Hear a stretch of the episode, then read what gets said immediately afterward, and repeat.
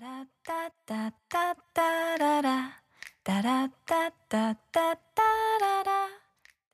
to the Art of Communicating Data show, where every episode we try to improve how you communicate data, whether it's through data visualizations, reports, or presentations.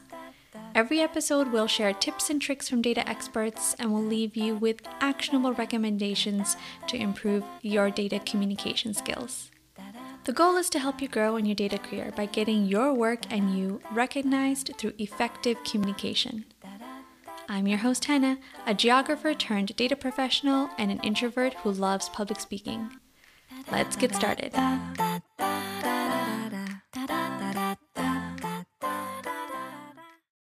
want you to recall the last time you were sitting in a virtual presentation or meeting.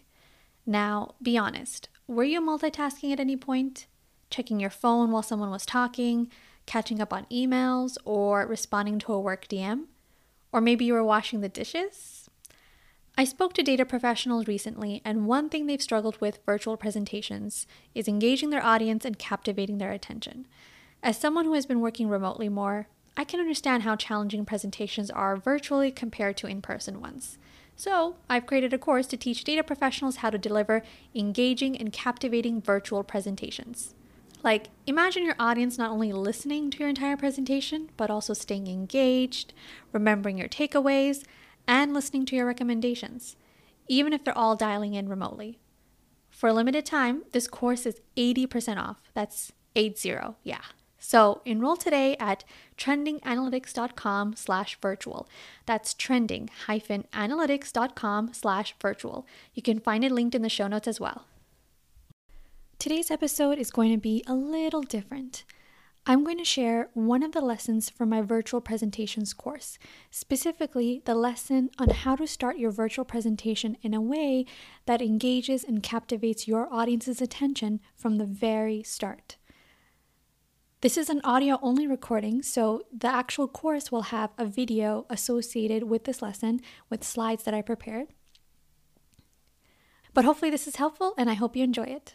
In this lesson, I'll share tips on how to start your virtual presentation. Maybe we should first talk about how to not start your presentation. And that is with saying stuff like, all right, let me share my screen. Can you see my screen? Or can everyone hear me okay? Instead, I recommend that you capture your audience's attention by showing them the impact of the presentation topic. Let me show you an example. Today's talk is about how our cities will look different post-pandemic, specifically about my simulation results from the safer bike lanes we plan on installing once commute starts picking up. What I've done is I've tied my project topic to a larger initiative that others in the room may be interested in, which is how our cities will look different after the pandemic, as well as shown the impact your project has. Versus if I had just started off by saying, I'm going to talk about simulation results from the safer bike lanes. Well, so what? What does this project mean? What is the impact of this project?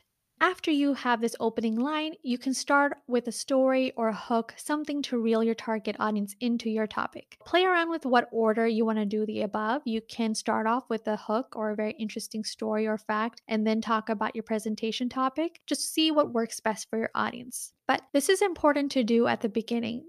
If you lose their attention at this point, which is the beginning of your presentation, you may not have other opportunities to win them back, especially in virtual situations where they may decide to start multitasking or get off the computer altogether and go do some chores or other activities.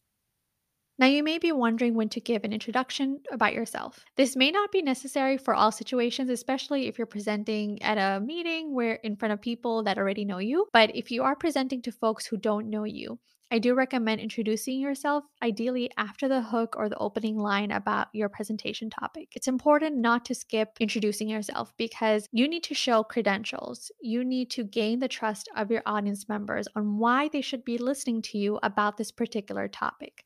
Use this opportunity to gain the trust from your audience, and that way they actually pay attention to what you're saying because they see you as an authority on the subject. Assuming you started off captivating your audience's attention with this great opening line or hook, well, that's not enough. we want them to also be engaged. And the best way to keep your audience engaged throughout the presentation is to make sure to start as early as possible so that they get comfortable with the tools and with engaging in general. Within the first 3 minutes of your presentation, have them do some type of engaging activity. At the beginning, I like people to start using the chat box so that they feel comfortable interacting and are more likely to pay attention, and they get comfortable with using the chat feature as well. So I usually ask them an easy question like, where are they from? Or how are they feeling today? So examples are saying, in the chat box, please go ahead and tell me where you're calling in from. Or in the chat box, let me know which team you're from.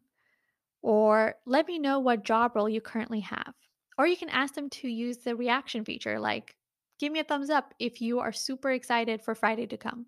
Now, something I noticed that you should be aware about is that the more effort and engagement requires from the audience, the less likely your audience will do it. For instance, if your engagement request asks people to unmute themselves and then share their thoughts, you may not get a lot of volunteers. Similarly, if you ask people an open-ended question that requires a long answer in the chat box, the responses may come slower, maybe not everyone will participate. But if you use a poll feature or you ask a question that requires a shorter response, like where they're dialing in from or what job role they have, you will hopefully see more participation from your audience. Same goes with using reactions or raising hand features. That requires very less effort and more people are likely to participate. If you enjoyed the sneak peek into my virtual presentations course and you want to learn all the strategies to delivering an engaging virtual presentation, you can enroll now and get 80% off if you go to my website, trendinganalytics.com/virtual. That's trending-analytics.com/virtual. Thanks for listening to The Art of Communicating Data. Please subscribe so you never miss out on any brand new episodes. And give us some love by dropping a 5-star rating and a written review, as it helps other data practitioners find us. And please share with a friend and show them how to subscribe. Thanks for listening, and here's to improving your data communication.